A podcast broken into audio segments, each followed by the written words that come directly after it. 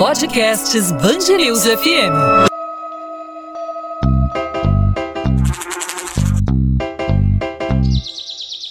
Jardinaria, podcast especial de primavera.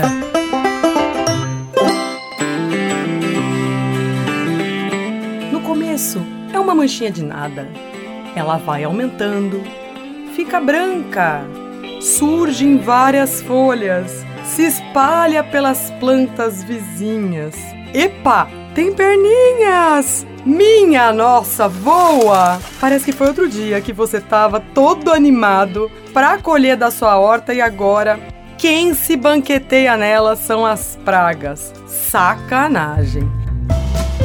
Eu sou a Carol Costa e esse é o terceiro episódio do podcast especial do Jardinaria, onde você vai aprender a identificar os principais inimigos das plantas, como se comportam, por que eles surgem, que armas usar para lutar contra eles e, principalmente, como evitar que os insetos comam a sua salada impunemente. E já que essa é uma dor de cabeça que atinge todo jardineiro, iniciante ou experiente, aqui vai um comentário da Vivian Klein Guinevic, que apesar de ser produtora profissional de plantas, também se descabela com as pragas. A produção de flores e plantas em estufas permite que nós produtores tenhamos um ambiente controlado para cultivar nossas plantas. E apesar de ser um ambiente controlado e apesar de termos várias ações para controle de pragas, vira e mexe as pragas tendem a aparecer nas nossas plantas. O que é mais curioso é que algumas pragas tendem a ir para alguns tipos de planta e outras pragas para outros tipos de planta.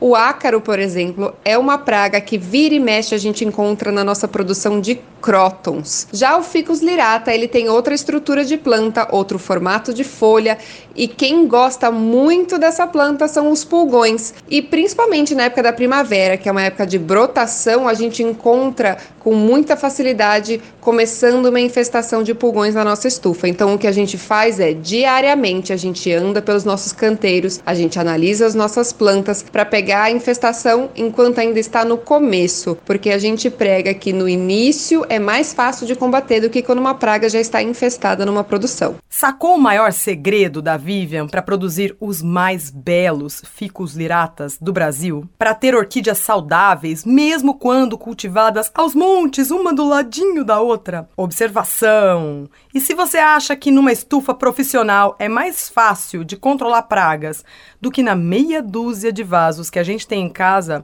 eu vou te mandar um sincerão. Não mesmo! Produtores de plantas usam muitas estratégias para manter o controle de pragas e doenças dentro das estufas. Todos eles começam com um olho muito atento, com observação, para detectar o problema tão logo ele suja. Com milhares de vasos, isso é bem complexo e envolve muitos funcionários. Mas, numa casa ou num apartamento, dá para organizar vistorias regulares nas plantas, nem que seja uma vez por semana. E, para isso, basta treinar o olhar para saber o que e onde procurar tretas. Eu fiz uma pequena hortinha na minha casa. Eu moro em um apartamento com cobertura. E nessa hortinha eu plantei algumas hortaliças, como alface, agrião e rúcula. Lá bate sol praticamente o dia todo, desde que o sol nasce às seis da manhã até mais ou menos umas três, quatro horas da tarde. E eu pude notar que em poucos dias a rúcula começou a ficar infestada de pulgão. Eu tentei tirar com a mão eh, as principais que eu conseguia enxergar, mas mesmo assim eu voltava no dia seguinte e o número de pulgões atacando a minha planta só aumenta. O que, que eu posso fazer para resolver isso? A ouvinte Sofia Bechara já descobriu o que procurar: pulgões. Esses insetos sugadores podem ser amarelos, verdes, pretos. Eles surgem aos montes nas partes macias da planta. Procure por essas pragas nas folhas novas, nas hastes de flor, nos ramos verdes e macios ou ainda nos botões e nas pétalas. Eles surgem por desequilíbrios na adubação, especialmente quando a planta recebe muito nitrogênio e pouco dos outros nutrientes. Nitrogênio é o N dos adubos do tipo NPK. Ele também está presente nos estercos, principalmente no de frango, mas também no de vaca, de coelho, de cavalo, de porco. Quando você oferece muito N para sua verdinha, ele induz a deficiência de alguns nutrientes de que a planta precisa em quantidades menores, os chamados micronutrientes. Isso gera esse desequilíbrio, acaba gerando uma porta de entrada para pragas e doenças. É como se a planta começasse a suar doce. Imagina que tem um suorzinho e ela avisa os pulgões que ela está mais frágil. É justamente por prestarem atenção nisso que as pragas surgem num piscar de olhos, quase do dia para a noite. É como se a planta começasse a suar doce, como se ela exalasse uma sinalização que avisa os pulgões que ela está mais frágil. Eles, que não são bobos nem nada, logo surgem e passam a se reproduzir muito depressa. O excesso de nitrogênio interfere diretamente no crescimento dos pulgões e em sua multiplicação também. Ele aumenta a quantidade de ovos que a fêmea bota por ninhada, faz cada ovo eclodir mais depressa, gera um número maior de descendentes fêmeas torna essas filhas férteis em um tempo menor do que o de costume e ainda favorece a multiplicação por partenogênese, que é quando um ovo consegue gerar outro ser vivo sem nem precisar ser fecundado. Assustador! E como a gente usa muito nitrogênio e poucos micronutrientes na adubação, não é à toa que tem muito pulgão nascendo por aí. Ao lidar com as pragas nas plantas, a gente precisa fazer exatamente o que faz um médico ao lidar com o paciente. Primeiro, fazer um bom diagnóstico, depois, descobrir a causa do problema, para só então sugerir um remédio ou um tratamento. Como a Sofia já sabe que as rúculas têm pulgões, a primeira parte da equação está resolvida. Agora, ouvindo o podcast especial do Jardinaria, ela já sabe o que predispõe a planta ao surgimento dessa praga. Então, ela precisa procurar adubar por uns meses com algo que tenha uma quantidade maior de micronutrientes e menor de nitrogênio, como é o caso do bocache, por exemplo, um adubo orgânico que eu adoro. Se eu fosse um médico, diria para ela usar como remédio na planta o detox de pragas que é uma gororoba que você faz em casa de um jeito muito simples e que mata a maioria das pragas. Anota aí a receita. Encha o copo de um liquidificador com meio litro de água. Acrescente um pedacinho pequenininho de sabão de coco do tamanho da unha do seu dedinho. Tem que ser esse sabão, não serve detergente, não serve sabonete, tá? Colha duas folhas grandes de mamão e pique grosseiramente, adicionando o material com cabinho e tudo. Vai direto para o liquidificador. A receita base é essa, mas eu gosto de incluir ainda umas pimentas bem ardidas, de qualquer tipo, com semente tudo, até com cabinho, e ainda uma cebola e um alho, de preferência meio feiosos. Se você tiver algo meio passando na sua cozinha, tá perfeito. Como essa é uma receita inseticida, evita usar um alimento que está em bom estado, que poderia ser comida para nós. Vale até folha feia de mamão, só não vale substituir a folha do mamão pela folha de outra planta, porque ele tem uma característica muito especial que torna a receita um sucesso: a papaina, uma substância que literalmente derrete proteínas. Antigamente se usava folha de mamão ou o leite do mamão verde para amaciar carnes duras, justamente porque a papaina quebra a fibra muscular e a torna meio molenga. Imagina o que acontece com um pulgão ou com uma cochonilha quando você pulveriza papaina com sabão e pimenta no corpinho do bicho? É justamente isso o que o detox faz um extermínio. Não é à toa que ele mata um monte de insetos, de pulgões, abesouros, grilos, formigas e tantos outros, inclusive os insetos benéficos. Por isso, só use esse remédio potente em último caso. Ah, dois detalhes importantes. O primeiro é que esse detox deve ser coado e diluído em 2 litros de água antes de ser usado para não entupir o pulverizador nem queimar a folhagem da planta. Ele é tão concentrado que pode ser que ele queime a sua planta. O segundo é que você precisa insistir nas aplicações semanais ao longo de um mês para conseguir pegar todo o ciclo do inseto, do ovo até a praga adulta. A receita aguenta até 10 dias na geladeira, mas eu prefiro fazer em quantidades menores. Eu diminuo a receita proporcionalmente para usar tudo no mesmo dia. Eu acho isso melhor do que ficar com uma coisa tão assassina guardada na geladeira. Muitas vezes o que nos tira o sono não é saber qual a praga ou como se livra dela, é que ela está sempre ressurgindo das trevas. Esse é o caso do André, de São Paulo. Ouça só o depoimento dele. Carol, eu tô com um problema de cochonilha num cacto. Eu tenho um cacto que era da minha tia e veio para minha casa e já chegou com cochonilha. Aí eu passei detergente, né? E as cochonilhas foram embora, só que daí elas voltaram. Aí depois eu passei fumo, que me disseram que era legal. Elas também sumiram por um tempo, mas depois apareceram de novo.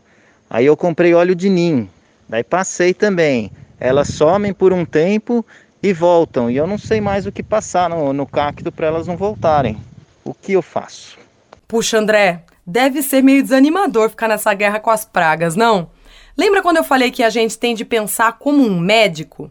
A dificuldade do André é que ele está buscando remédio sem entender direito a origem do problema. Enquanto pulgões gostam das partes macias da planta, a cochonilha curte os pedacinhos mais duros. Ela se esconde geralmente no verso das folhas, sugando o caule, o tronco lenhoso, as nervuras mais secas, as folhas mais velhas ou mesmo as raízes. Tem cochonilha até na raiz da planta. Você já aprendeu que pulgões aparecem por excesso de nitrogênio. Então, aqui vai outra pista sobre pragas. Cochonilha surge por falta de cálcio. Nos seres humanos, o cálcio é o nutriente responsável pela dureza dos nossos ossos, por dentes saudáveis, por uma velhice um pouquinho mais blindada contra a osteoporose. A gente deve consumir cálcio desde criancinha porque ele é um mineral de absorção muito lenta no corpo, tão lento no ser humano quanto é na planta. Ele demora para penetrar no solo e demora para se mover pela seiva da planta. As verdinhas não têm ossos para o cálcio endurecer, é claro, não estou louca ainda, mas elas possuem paredes celulares que vão ficando mais firmes e mais difíceis de serem furadas quando a planta está recebendo cálcio regularmente na adubação. Esse é um nutriente muito abundante, fácil de encontrar na sua forma mineral. Todo ovo tem a casca feita de cálcio. Se você gosta de fazer omelete, bolo, quindim, guarda a casca do ovo já lavadinha e seca. Ela dura anos se ficar assim limpinha. E depois que você juntar bastante, tritura no liquidificador, não precisa nem pôr água nem nada, e guarda o pó fino que se faz para colocar nas suas plantas. Uma colherinha disso, uma vez por mês, uma vez a cada dois, três meses, depende aí da, do teu consumo, é o suficiente para dar um reforço de cálcio no solo. Assim, na forma de um pozinho, o cálcio da casca do ovo pode ser polvilhado superficialmente em vasos e canteiros e vai oferecendo aos pouquinhos nutriente a cada rega. Quando você molha, o cálcio penetra mais um pouquinho no solo e começa a ser disponibilizado pelos fungos e bactérias para as raízes. Isso corrige a deficiência de cálcio no cacto do nosso ouvinte André? Provavelmente sim. Faz isso depressa? Com certeza não. Como eu disse, o cálcio demora para andar no solo, demora para andar na seiva da planta e também demora para andar no nosso organismo. Ele é um mineral de absorção muito lenta. Isso significa que quando as cochonilhas surgem, a planta já está, ó, faz muito tempo sentindo falta de cálcio. Assim como é complexo lidar com a osteoporose no ser humano, também se torna complicado corrigir a deficiência de cálcio no solo, assim, de um dia para o outro. Por isso, além de descobrir o nome da praga que está atormentando seu jardim, é preciso agir depressa na causa e não apenas investir em resolver o sintoma. Todas as coisas que o André tentou deram resultados, seja o detergente, o óleo de ninho, fumo de corda. Se ele passar o detox de praga, também vai conseguir matar as cochonilhas do cacto, mas percebe só que o pulo do gato, elas voltarão sempre que a deficiência de cálcio permanecer, porque a planta continua frágil e com as folhas molinhas para serem furadas ou mordidas. No começo desse episódio, eu comentei da importância de observar suas plantas atentamente para encontrar os problemas bem no comecinho. Uma forma muito eficiente de controle de pragas é olhar o vaso pelo avesso das folhas, já que muitos insetos ficam escondidos no verso, longe da vista dos predadores, longe do sol forte, eles não são bobos nem nada.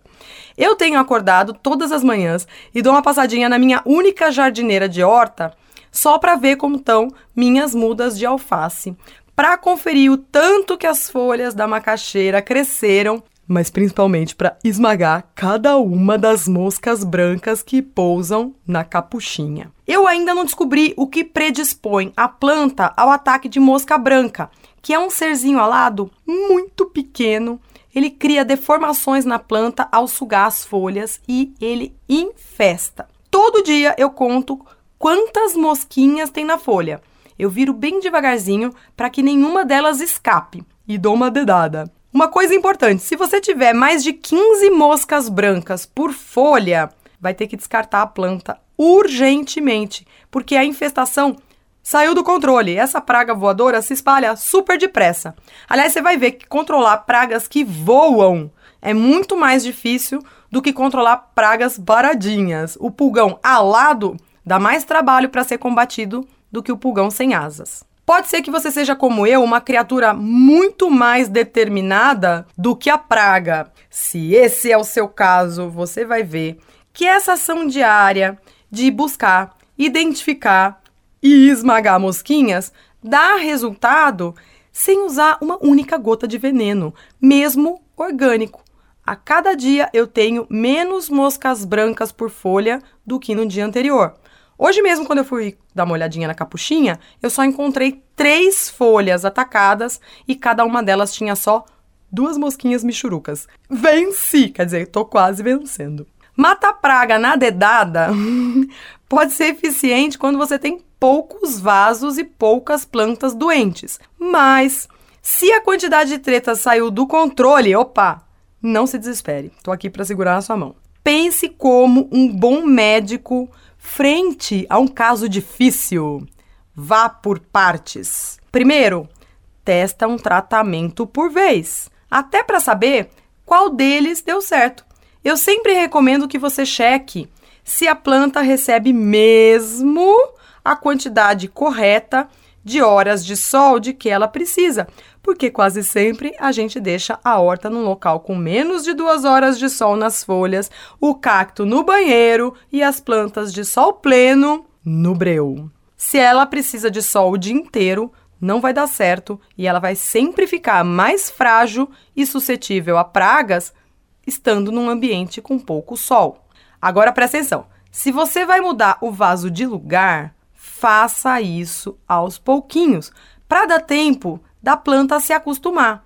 Senão, em vez de combater uma treta, você vai ter que lidar com duas: a praga e a desidratação das folhas. Vaso que está muito tempo no mesmo lugar, apenas na claridade ou numa condição de sol que é menor do que a que ele precisa, precisa ser rustificado.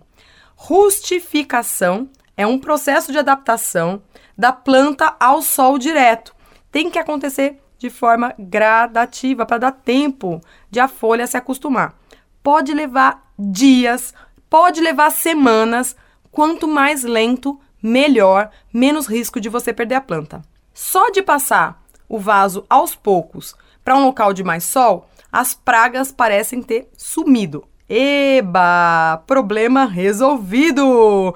Se essa primeira medida deu resultado, as folhas ficaram mais verdes, os botões de flores começaram a surgir, as cores da planta ficaram mais viçosas, mas você ainda não eliminou a praga, tenta uma segunda abordagem adubando. Como você deve ter percebido até aqui, o excesso ou a falta de um nutriente específico podem ser as causas do surgimento de pragas e doenças. Assim como muito nitrogênio atrai pulgão e pouco cálcio facilita o surgimento de cochonilha, os ácaros surgem por deficiência de enxofre e são combatidos justamente se aplicando enxofre, e as lagartas procuram plantas com carência de cálcio e boro, que são justamente os elementos que deixariam a folha dura, difícil de ser mastigada. Corrigiu a deficiência na adubação, as folhas voltam a ficar duras e firmes, difíceis de morder o bastante para que o aparelho bucal da lagarta tenha dificuldade de morder e o estômago dela tenha dificuldade de digerir esse alimento. Quando a gente fez a enquete desse podcast no Instagram da rádio Band News FM, choveu comentário. Um monte de gente tem dificuldades com cochonilhas, pulgões, lagartas, formigas, ácaros, percevejos. A lista de pragas é enorme, é quase para chamar o jardinaria de praguearia. Por isso eu vou facilitar e vou deixar no site da rádio Band News FM, na aba de colunistas, você vai encontrar uma lista de vídeos que eu já preparei ensinando a combater as pragas mais comuns. Às vezes, o vídeo traz uma solução caseira que vai ajudar a combater, outras vezes ele ensina a evitar. Em todos os casos, sempre pense numa abordagem ampla, observe se a planta está na condição de sol que ela precisa, não bobeie na adubação e fica de olho também na rega.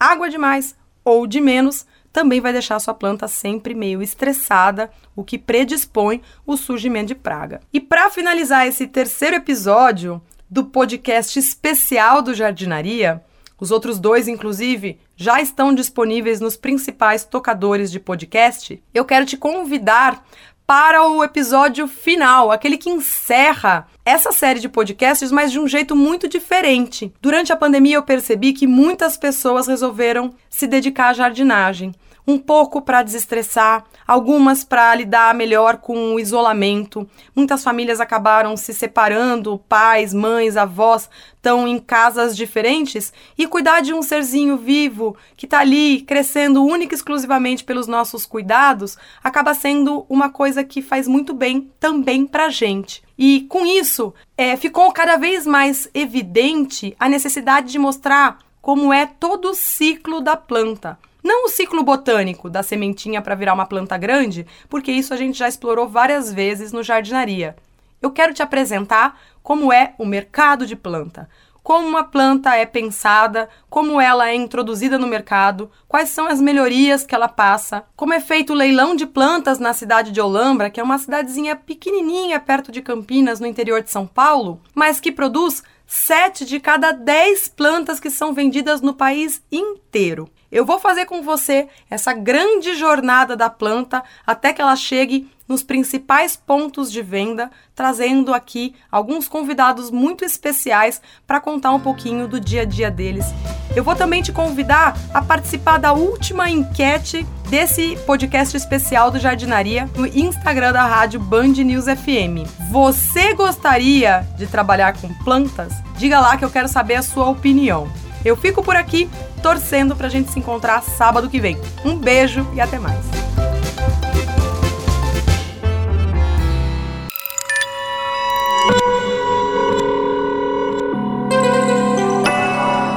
Podcasts Band News FM.